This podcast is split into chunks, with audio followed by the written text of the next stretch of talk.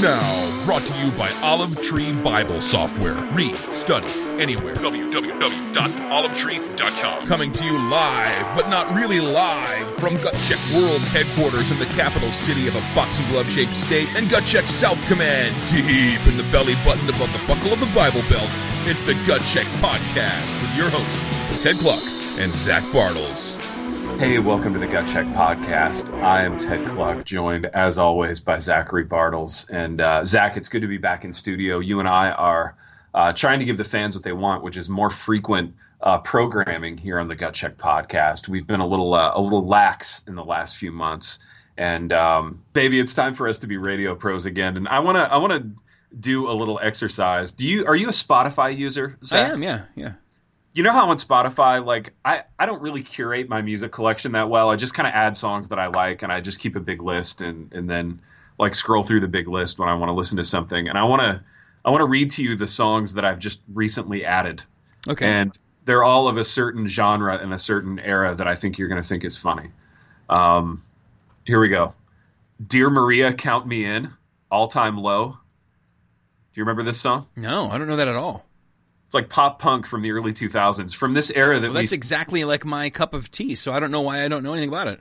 Yeah, we were just talking off the air about how that era just really sucked and nothing good came out of the early 2000s. And then it occurred to me as I was saying that how many uh, how how many of these songs from that era I've just added to my Spotify. Uh, Dashboard Confessional, uh-huh. a, a, song called Vindicated. Nice, yes. Uh, All American Rejects, a song called Swing Swing. Do you remember this song? I think so, yes. Yeah, yeah. Uh, Jimmy Eat World, and the song is Sweetness.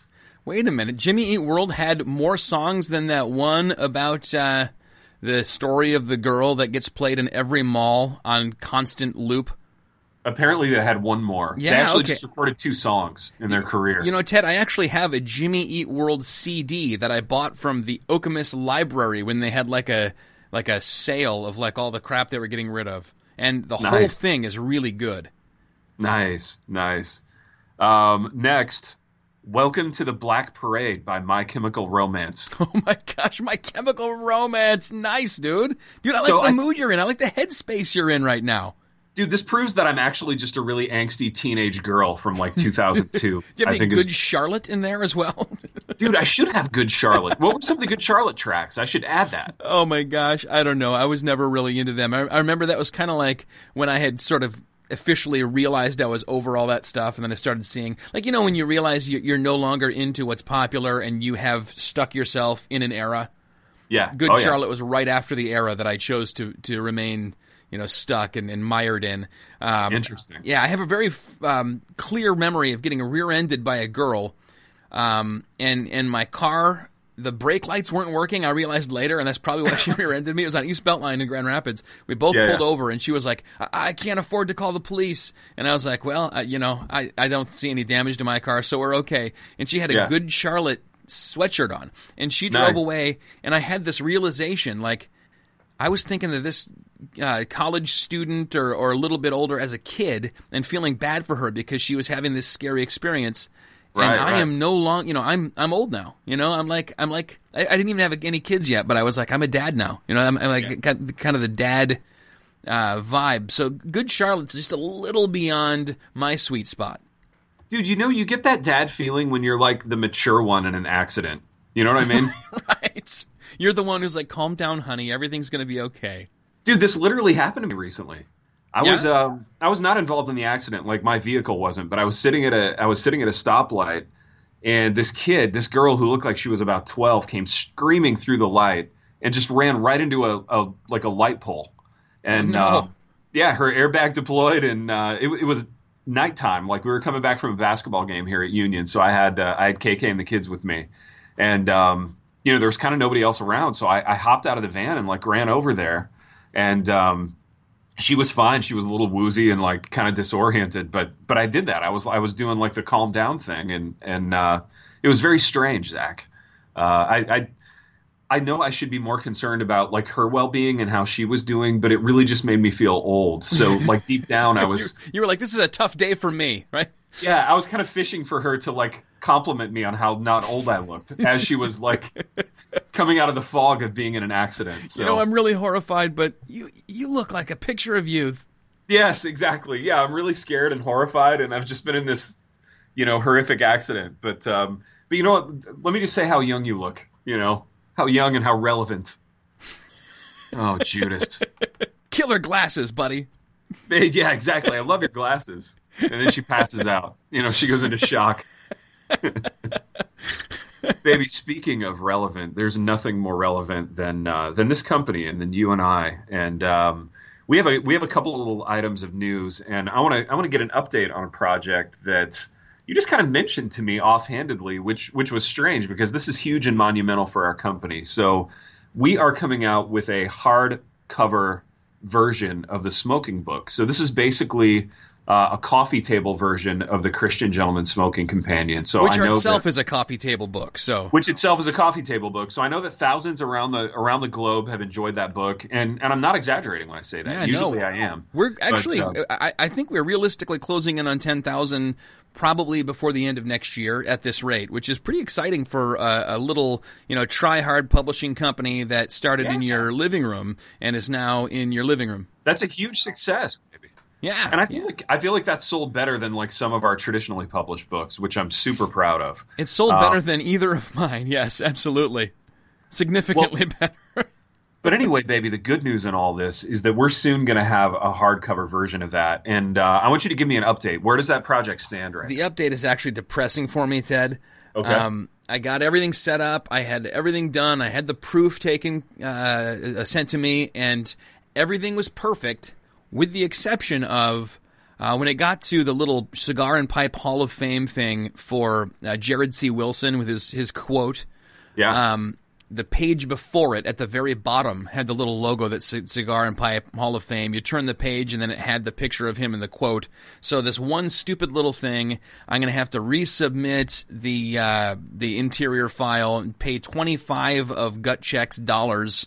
Uh, to do that, and uh, then we'll be ready to go. So, uh, you, you know, it's one of those things where if I had paid a little more attention, we would have each had another cigar uh, paid Yeah. for out of our coffers, and instead, bonehead moves. So you know, I'm I'm sorry. I, I will take a pay decrease uh, or whatever it takes, man. Maybe that will be reflected in your next paycheck, and uh, that's just the way it works here at Gut Check Corporate. But uh, I'm just I'm I'm encouraged that this conversation is even being had at all. That uh, that this that this book idea that this uh, hardcover book was even a glimmer in your eye is uh, is is exciting to me. And speaking of books, and speaking of new books.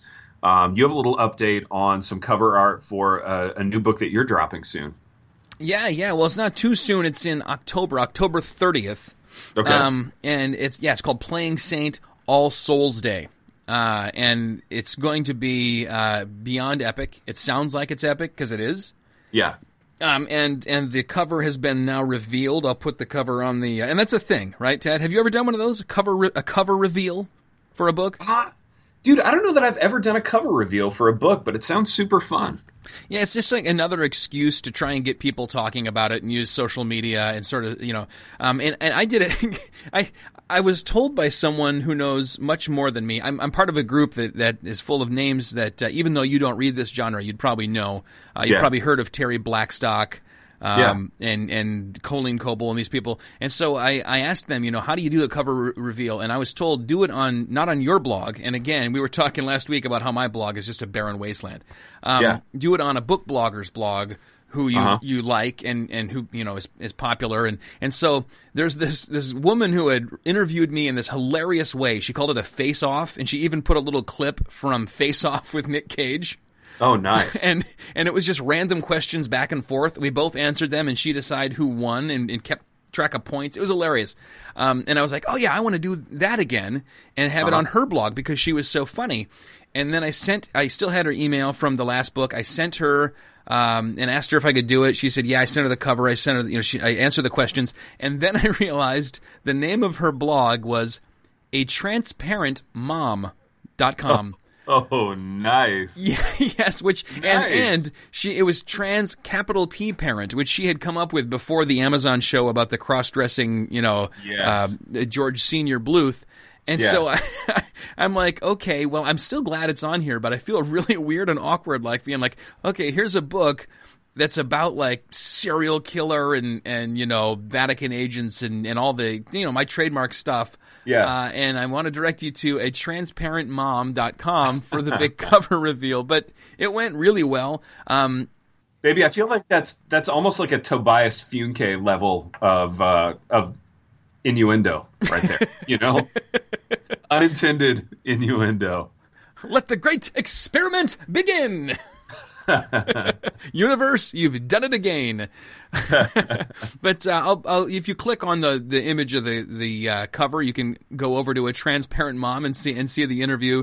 Uh, if I get this posted soon enough, you'll be able to enter to win. You know what? Forget that. No, you don't. You you gut check members don't need to enter that. You know, general slobs uh, raffle. Um, I'm going to come up soon with with a gut check specific giveaway, uh, and and this one's going to be in in hardcover as well as paperback, and hardcover with a with a dust jacket, and I'm really excited about the dust jacket. I've always wanted to see my face on the inside flap of a dust jacket. Absolutely, You've had that, Ted. I've got several of your books in, in that format on my shelf. How's that feel? I have had that, and it's nice. I'm not gonna lie, it's really nice, Did you feel like George McFly when he when he opened the box and his, his novel was in there and dude. I did, I did. That's exactly how I felt. and he flipped through uh, it for like half of one second and then he just put it back? exactly because that's uh, th- that's the way George McFly does things. So I like it. You know what? I uh, I I have to be honest. I just googled a transparent mom, Zachary Bartels, Uh-huh. uh, because I wanted to see I wanted to see uh, your situation there on a transparent mom, and uh, I like it. There's a Yeah. little there's a little video here of you reading um, The Last Con. the Last Con. Yeah. So Zach, what you're telling me is that you're gonna have you're gonna have your image on the inside flap of uh, of, of the book. Yeah, and it's and it's going to be. Um, I, I've got a new. I've got a new headshot. Okay. Um, where Can you describe it for me? Because Hans Booby, this is radio, not television. yeah, you know, I and, and this is kind of one of the saddest things, right? Okay. Um, where you're like, you know, my my headshot now is just me, kind of with that weird fuming look, you know, that's like I'm a mystery writer, Oh, yeah. less ugly Stephen King kind of thing. Um, Yeah. And I wanted something that that kind of showcased the gut checkiness a little bit. Yeah. And so I got one with my sleeves rolled up, and I'm standing in a really awkward way so as to show the tattoos that are on my yeah, yeah. forearms. You're displaying your tattoos. I can see this. I'm viewing it right now. Really? Where? Um, it's at this website that I would have never clicked around on a whole bunch called Transparent, Mom. transparent I didn't realize that that uh, one wound up there. I thought it was just a really goofy one where I was like, uh, No, it sure did. It's it's here, man. And and yeah, you're you're doing that thing where you're leaning sort of on the edge of a table, Uh-huh. but not on the way that a person would normally lean with like their Right. with their palms toward them. You're leaning with like your palms like grasping the table so that we can see your forearms. And that was like the of like the nine possible like nuances of that stance. That was the least awkward looking one. Dude, can I say something about your shirt sort of your your shirt necklace combo here? Sure, yeah. You know what it reminds me of? Hmm. And this is this is you know kind of out there, but you you look to me like uh, Henry Hill in in Goodfellas, like the early Henry Hill. I feel like that's how he wore his crucifix. Sort of uh, sort of like on the outside there. So it's You know looking a I little less like clergy and a little more like mafia. Yeah, you look a little Henry Hill with a black dress shirt with the rolled up sleeves and the and the crucifix. It's kind of a mafia thing. Mafia mafia clergy.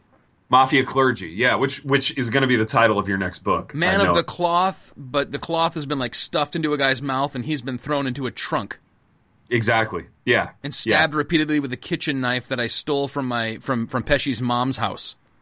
Exactly, exactly. we just this thing is writing itself. That whole you know? thing is the title though. Yeah, yes, exactly. Wait, what what was the what was the main title? Man of the cloth.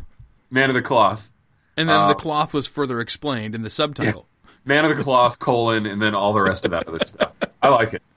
I like it. So, baby, October this uh, this this new project drops. Yeah, October 30, which is Devil's Night, and then I've got uh, it- the whole thing is kind of you know I like I like books that are broken up into like sections. Yeah. And this one's broken up into the sections of days, which is Devil's Night, which is the night before Halloween. Did you guys do anything on Devil's Night when when you were growing up, like TP people or anything? No, and I have to tell you that I didn't even know that Devil's Night was a thing until I saw this really crappy 90s movie called The Crow Do you remember Oh, The Crow dude. with Brandon Lee? Dude, it's not crappy though. It's so artistic because he died while hmm. filming it. So therefore, it's you know. So it- therefore, all the cheesy stuff that happens is rendered artistic because Yes. because because someone is dead because of the movie. that whole thing was very like proto emo though, don't you think? Like like oh yeah, very it was, like it was it was very proto emo, um, except that I made a very I, I made a very important mistake. I made a huge miscalculation recently. Do you that's another? Tobias Funke move, right? No, no, that's a GOB move. I've made a huge mistake. Yeah, what was what was the problem? The huge mistake was viewing that movie again and thinking that it would hold up in any way, shape, or form. Which you're like, what is this even about? How does this make any sense? What is going on? yes, I know. I know the feeling. I, I've made that mistake as well. Dude, it was awful because I hadn't watched the movie since like my sophomore year of college when I was a very different person than I am now. and you were a very '90s person. I was a very 90s person with like very 90s tastes. And uh, as it turns out, I'm not that person anymore. And, and The Crow sucked horribly as a result. Dude, what are some other movies from the 90s that really don't hold up at all? Like, you expect them. Like, uh, Good Will Hunting is an example of one that I, I was really on. Like, I don't know if I should watch this again because I don't know if this is going to hold up. And it totally did. Yeah, uh, but there have been some that, that were the exact opposite. Dude, I feel like Dead Poet Society wouldn't hold up, but I'm no, afraid it to watch doesn't. it. I've seen it recently, and it's a turd, man. I remember it being so deep, and then I'm like, wait, what's the point here? Oh yeah, Yeah. nothing. Dude, you know what's kind of a turd in that way? Um, but I still sort of enjoy it because of certain things. Uh, the movie School Ties. Do you remember this movie with Brendan Fraser? Yes, we've talked about that a, a little bit, and I think you've seen it a lot more recently than me because I don't remember. All I Yeah. remember is Fraser out in the rain, waiting for the anti-Semitic guy who I don't even remember who that was to come out and fight him, and he never did. I think it was Matt Damon, actually. Was it Damon? Yeah, it was early, very early Matt Damon. Playing like a sneering douche, like a sneering East Coast blue blooded douche. as himself. Uh, but then he, he made up for it by going, you know, and fighting the Nazis and, and saving Private Ryan, I guess. That's right. That's right. no, that one that one kind of holds up, and and you loved it in the '90s because it was sort of, you know, it was sort of like making a statement. You know, it's about race, and you know, we need to be open minded, and and you know, all this like stuff that um, I don't know that when you're in college and when it's the '90s, like you're deeply into messages like that. But Whenever then you're in college and it's the 90s, that's what you're into. Every time. you view it as an adult, and you know, without the luxury of being in college, and you realize this is just a very mediocre movie that stars Brendan Fraser. And for some reason, there was, even before he died, um, Mm-hmm. there was this kind of like hushed sacredness about anything where, um, where Robin Williams touched on something serious. And I don't know Oh, yeah. why, because I mean, Absolutely.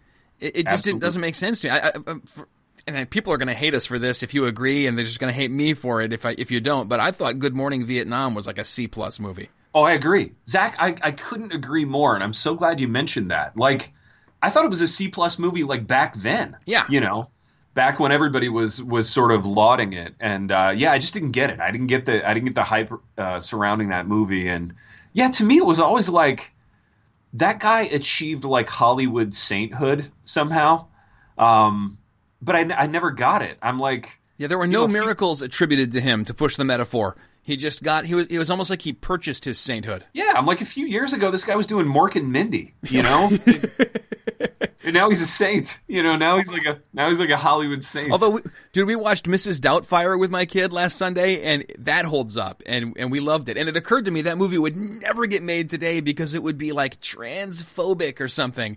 And- oh, but, dude, yeah, man, that, a that funny would movie. get shut right down. it would get shut right, right down. Um, Ted, can I Yeah. can I confess something to you? And I want to hear your thoughts on this too. of course you can, baby. And then I want to talk about another '90s movie. Well, you're singing my song there, man. No problem. But uh, was something that wasn't even 90s. It was much, much more recent, which you and I both loved. Okay, and we talked a lot about and we enjoyed together a little bit, which I have been watching. It's a television show, so I've been kind of binging it again, uh, which is Burn Notice. Oh, Burn Notice, dude. Yes, remember when we were in our Burn Notice phase? We were we were firmly in that phase. it was super fun. I got to confess that in watching it again, Burn Notice kind of sucks. Zach, it's so funny you mentioned that, and here's why. I had the exact same experience probably six months ago. in that, God. I started watching a couple of eps of Burn Notice with Tristan, with my son, and because he's kind of into like action stuff now, and you know we've watched the Bourne movies together, and you know he can handle like a certain level of that, and uh, so I'm like, oh man, you'll like you'll like the show Burn Notice. So uh, we watched through a couple of eps, and we were both just kind of like, yeah, this blows, you know. like I, I, I all of a sudden saw like I think in my mind, like because certain television shows had been so good lately, like yeah, yeah, yeah. I, I was just like, oh, TV is amazing now. And so in watching Burn Notice, I didn't see that it had eighty seven percent in common with like Miami Vice and like all these like throwaway cop shows. You know, dude, Burn Notice. The funny thing about Burn Notice is that it kind of came and went right before TV got good. You know what I mean? yes, yes. It was the last of like the bad like standard TV shows. But here's the thing, baby, and here's how I want to push you a little bit and push myself. I want to, I want to try to understand the psychology behind why we thought that show was great like four years ago when I we were super into it. It's ninety percent just Bruce Campbell's pure magnetism, right? He's fantastic. He's so good. I would watch that guy doing anything. Yes, yes, and I haven't yet seen any of the new Ash and the Evil Dead show, but when when that's you know available to like purchase a season and, and watch it, I'm totally going to love it. And, and you know, admittedly, um, oh, who's the guy who plays Michael Westen? I mean, he's just Michael Westen in my mind. Does he have a He's name? Michael Westen in my mind. Yeah, so Michael Westen is freaking amazing as well. I mean, like Yeah. when he does something awesome, Uh-huh. there, there's like a, a really good feeling inside for the payoff. And so Yeah. there's all these elements, uh, you know, that really work, but it's like they put them into the, the outer shell of all of this just craptastic TV tropes that, that, that are tired and need to be retired, you know? Yeah, for sure. Dude, the funny thing that we that we realized about that show again, watching like three episodes in, and then just remembering all the eps that we watched back when we were into it. I think the first episode was probably the best, and each one got like a slight gradation worse until by the very end they were just trash. Did you see the, the later season though that had uh, Jesse?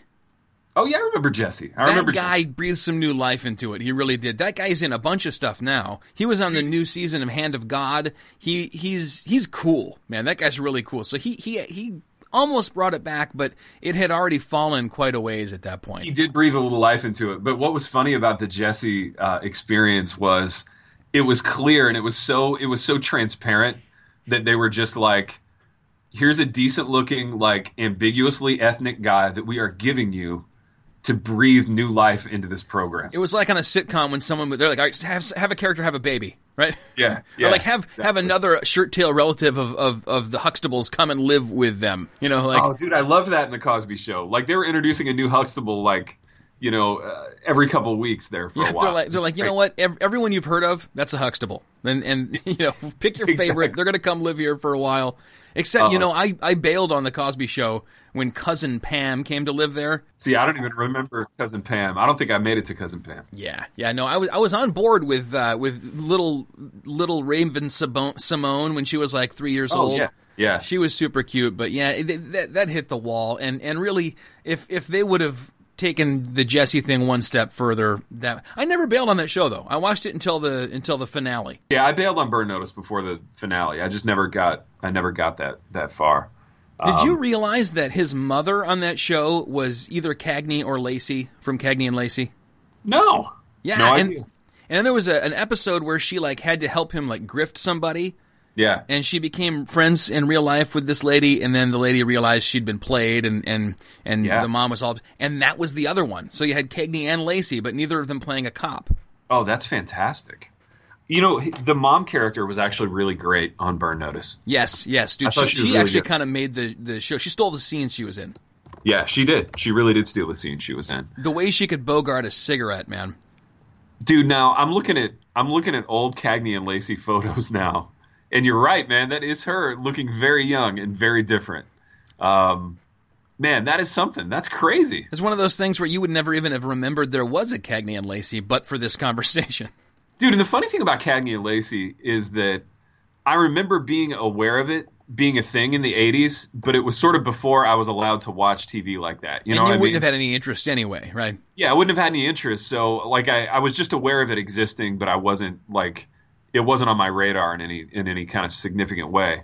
Um, but yeah, now that I now that so, what was the premise of Cagney and Lacey? Because the reason I ask Zach it kind of looks like our cop movie premise, just with women.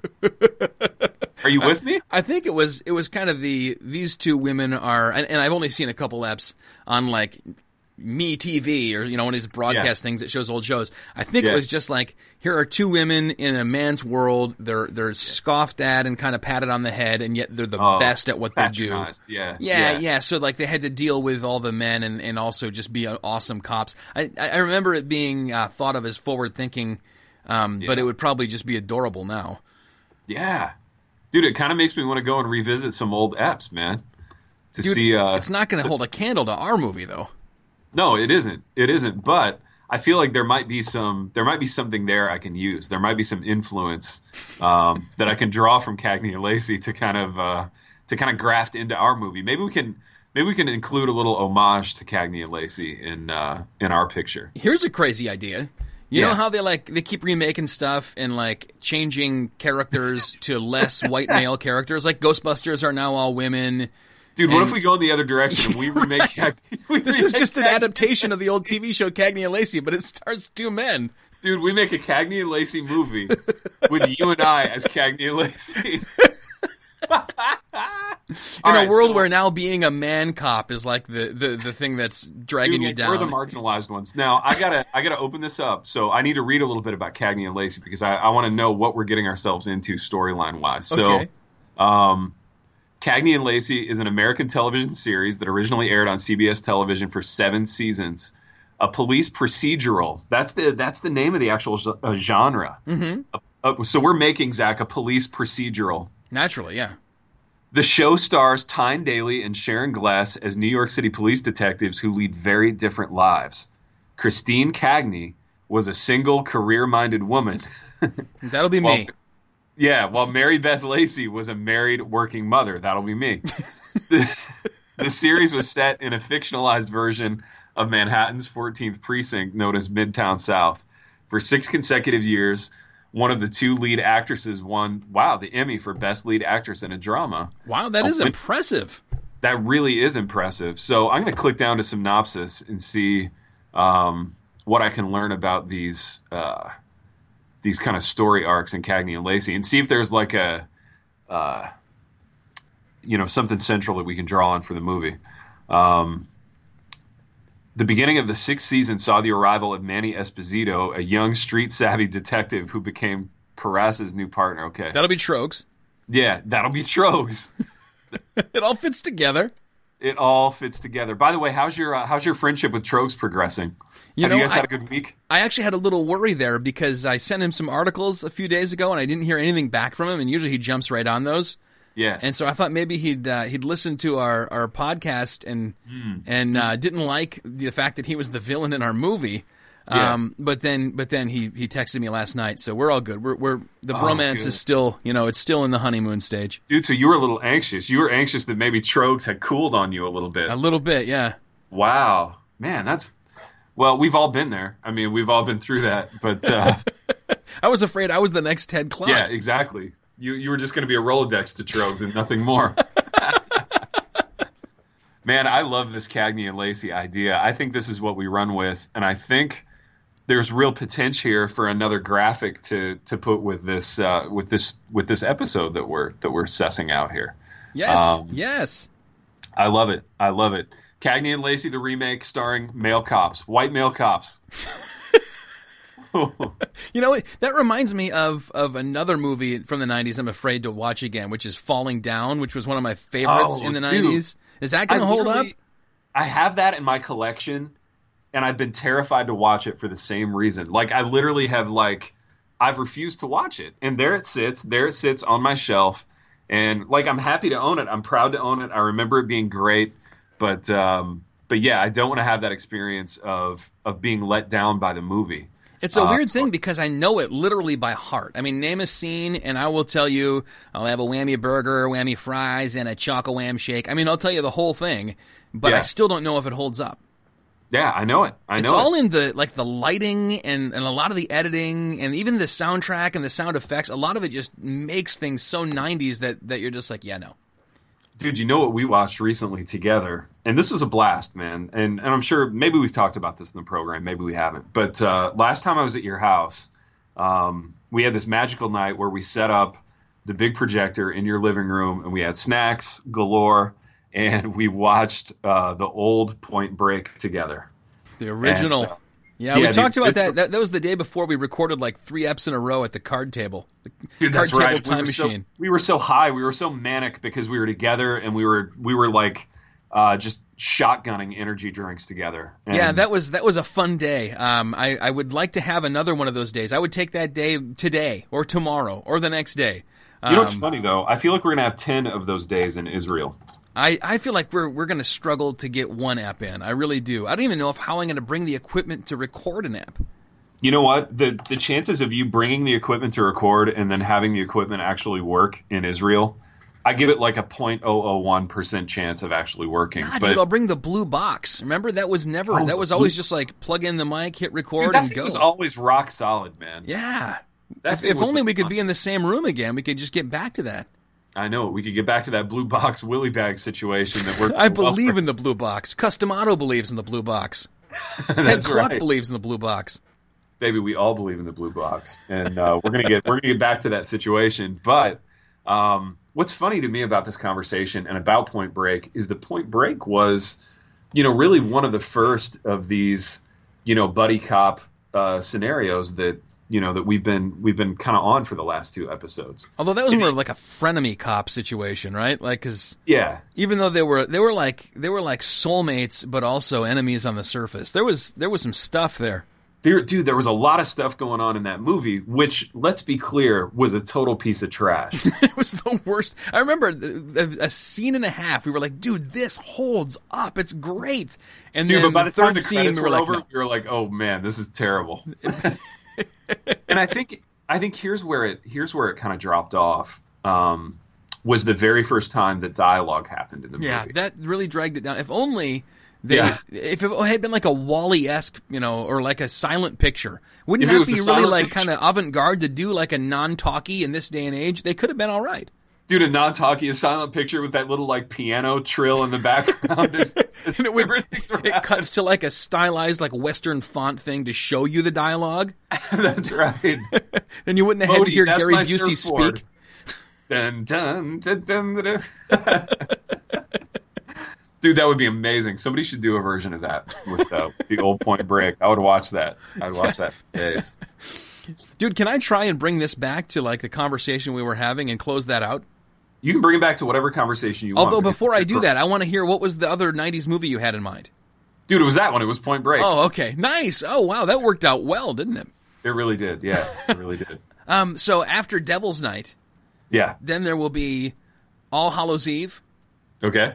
Followed by All Saints Day, uh-huh. followed uh-huh. by All Souls Day when the climax of the uh, the novel is is taking place. So um, that's that's how it's broken up in the book, and then that's also how I'm going to kind of I'm, I'm, releasing it on the Devil's Night, and then we're going to kind of uh, have a, a, thing for every day leading up to All Saints Day or All Souls Day, where I'm hoping to have a uh, big release deal at uh, Baker Books, like I have in the past. Nice, baby. I like it.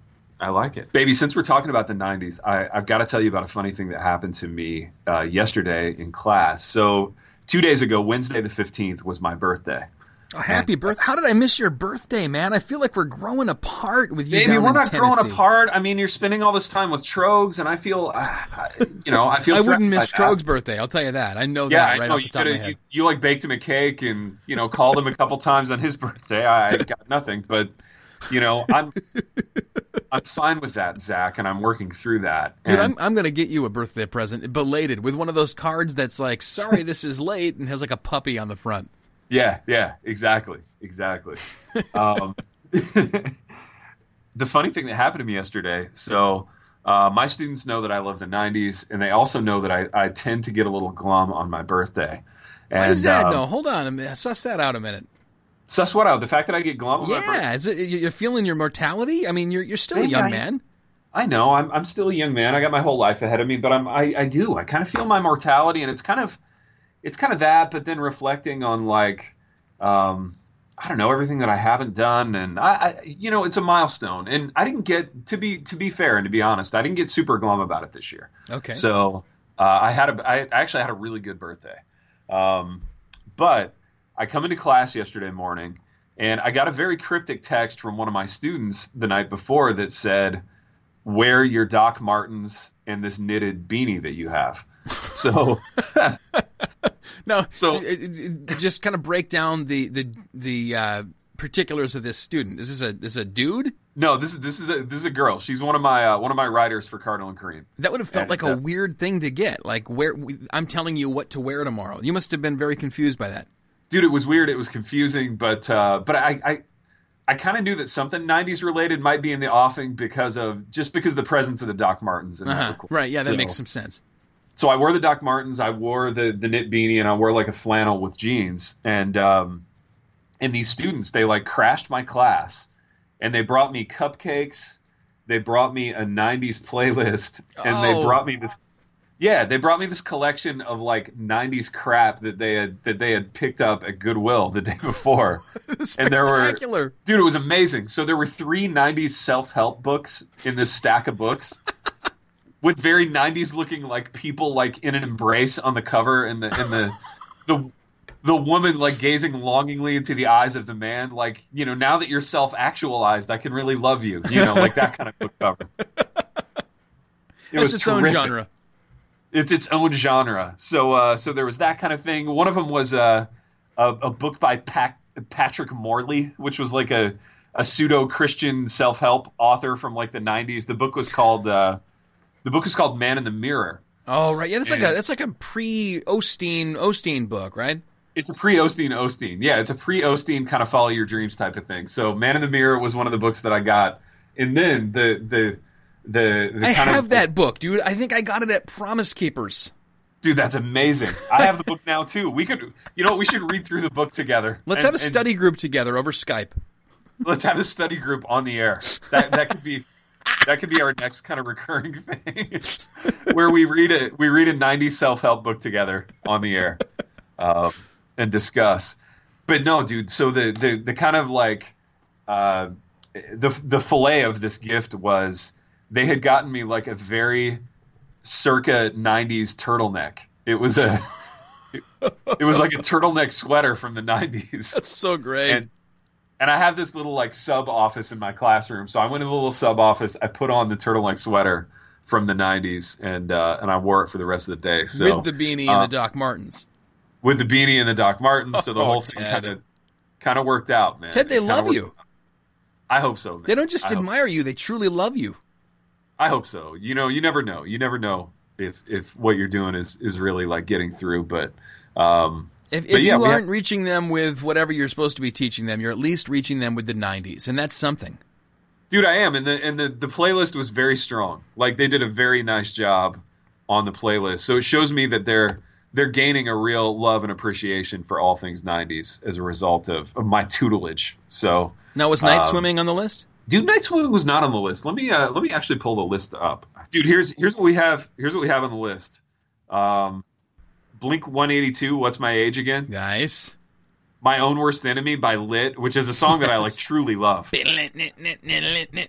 Love that song. Uh, Semi Charmed Life by Third Eye Oh, Blind. yes.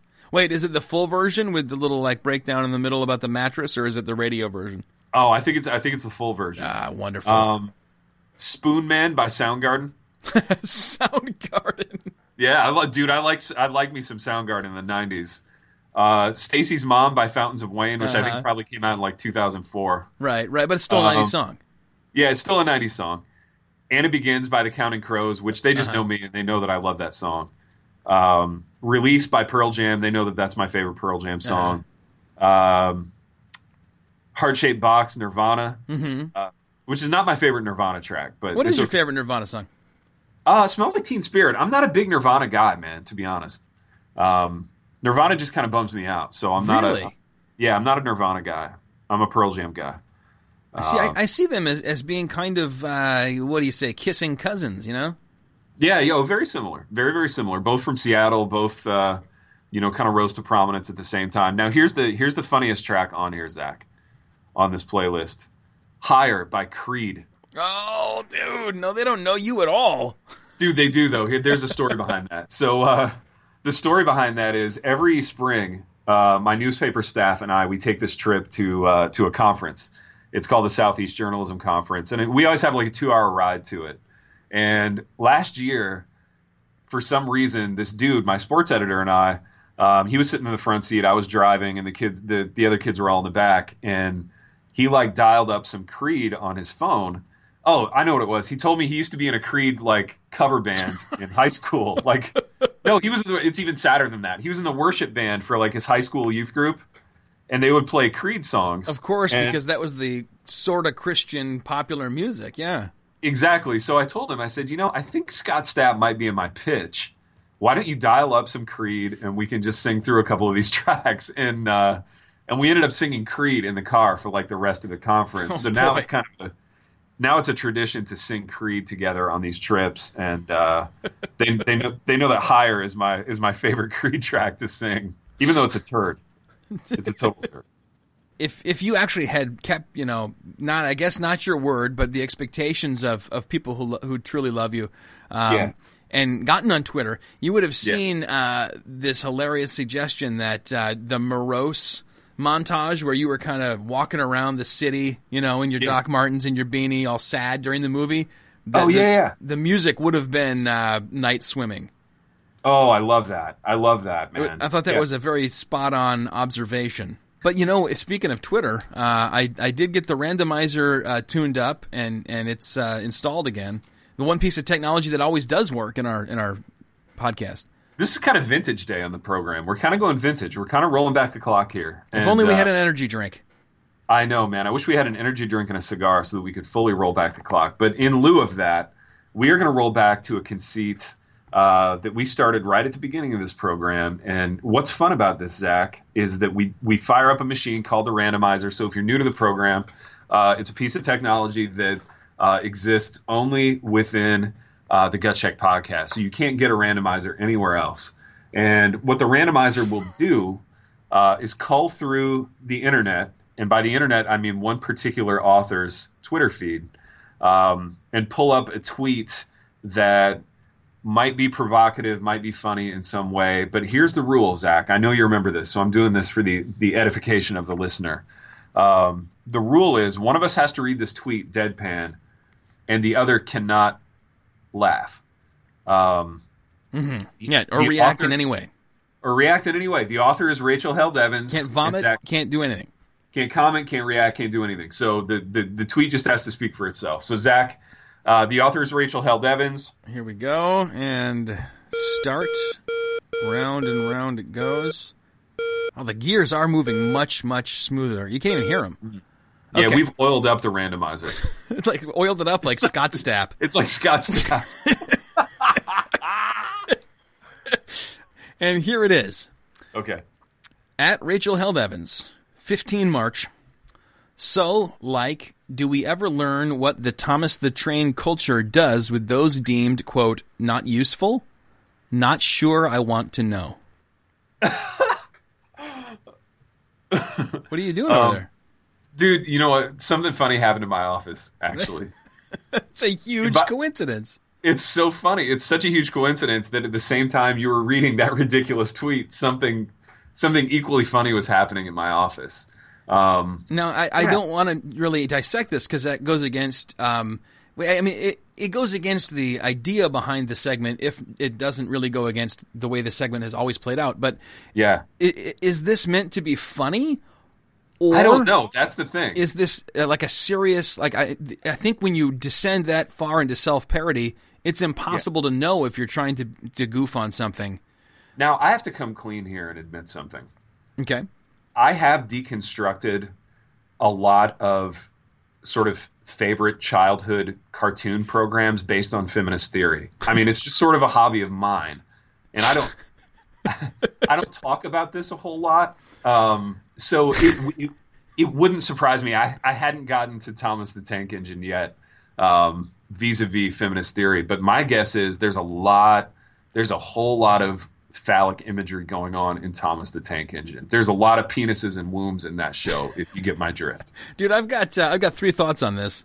Okay. One I'd love to hear is um, You knew to call it Thomas the Tank Engine, and she did not. She called it Thomas the Train, which shows that she's just Rookie mistake. uninitiated. She's not a fan of the show. She's not a fan of the show. her kid must not be old enough or I don't know, or she's just starting to watch those with her kid and she's not quite. Secondly, if she knew the show, she would know what happens to them, which is that they go to the smelter's yard. I mean, that's a Right. fact. Uh, and they're afraid of the smelter's yard. Obviously, they are conscious when they are melted down there and they Yeah. die. Uh, I mean, that's that's a dark part of the universe. That I mean, this isn't a question that's unanswered, uh, Rachel the Held. This is this is obvious. Uh, and then thirdly, remember when you did that thing for the Gut Check Army, which is up there on the newly revamped Gut Check Army page, uh, Mm-hmm. which was if Rachel Held Evans live tweeted uh, '90s action movies. Yes, It might be so funny if fun. you did a little uh, if Rachel Held Evans uh, live tweeted children's programs. favorite, yeah. favorite children's programming. Oh, I love it, baby. I love, uh, I love that uh, idea. I think we need to do this. I Like think we to romper room, you get a little like picture pages, uh, Fraggle Rock. Dude, yes. Here's the thing, man. Here's the thing. I mean, I don't want to live in a world, and I don't want my kids to grow up in a world where, um, after things or people have been uh, around for a super long time and and have gotten old, like they die and go away. And any, here's the thing, any cartoon that promotes that, um, that idea that that like things or people just like wear out over time and there's a there's a slow decay and then they get they they die. I can't support anything that that sort of acknowledges that because I'm so against that. It's a You know slippery what I mean? slope. What's next? Like the idea that we're walking around and people have these bony structures inside their faces, like on that Carmen video. I don't like where you're going with that. um, that's my thing. I mean, my my issue with that is that I don't like it, and it's and it's repellent to me. I mean, I can, I can, I can kind of get behind that, except that I hate it. I hate everything about it. You know what I'm saying? I'm sorry. I'm sorry for taking you to that place, Ted. Yeah. That was unfair of me. I should have had a trigger warning for you. Well, and I can tell you now that uh, that I will not be watching uh, Thomas the Tank Engine again. Um, now that I know these disturbing truths about the program, It's not because your children are now like 12 and 14. It's it's just Yeah. because of this stuff. Yeah. yeah, it's not because my kids would rather watch like the new Jason Bourne movie. Um, Or I mean, even I- the burn notice, right? yeah, I've never stopped watching Thomas the Tank Engine except until now. Like I'm done. I'm out on it. Well, you know, the thing is, uh, in Thomas the Tank Engine, it's not that you get old and wear out so much as if you cause confusion and delay, you're just removed. It's a very, it's one of many very communist kind of uh, situations in sh- like like Smurfs, where you've got like Yeah. they're all the same. You you you know, there's no individuality, and then there there's this this obvious uh, demonization of the church, which is Gargamel, this this Yeah. guy with a, a monk's tonsure in a monk's cloak who's always trying to capture and kill them, you know, like an Inquisition type situation. Th- those are all over children's, you know, and, and, and I think that, that uh, if, if and when we write this little piece, uh, we'd, we'd get a good deconstruction of all that. I think we need that, and um, and we we will have that. Yeah, um, Zach, I'm glad you've I'm glad you've challenged me in that way, and I'm glad you challenged me with that tweet. I, I feel just intellectually like I've been like I've kind of been pushed this morning, um, and I and I like that. Baby, we have time for one more thing, and I believe it's a uh, a tweet that you were gonna uh, not a tweet, a review, a review of uh, a recent gut check uh, endeavor that you were gonna read for us. Am This right? is a wonderful review. It, it makes me sad at the mm. same time as it makes me happy. It makes me sad mm. because we're getting some like kind of repeat people reviewing before uh-huh. getting new people, which tells me maybe the gut check army has reached capacity and it's not going to grow anymore. No, I don't. I don't want to believe that. Yeah. In the same way that I don't want to believe people get old and die, I don't want to believe that about the gut check. But it makes me happy because it shows such enthusiasm. And and, and this is the uh, I'm going to read the actual review, then I'm going to read the the subject line on it.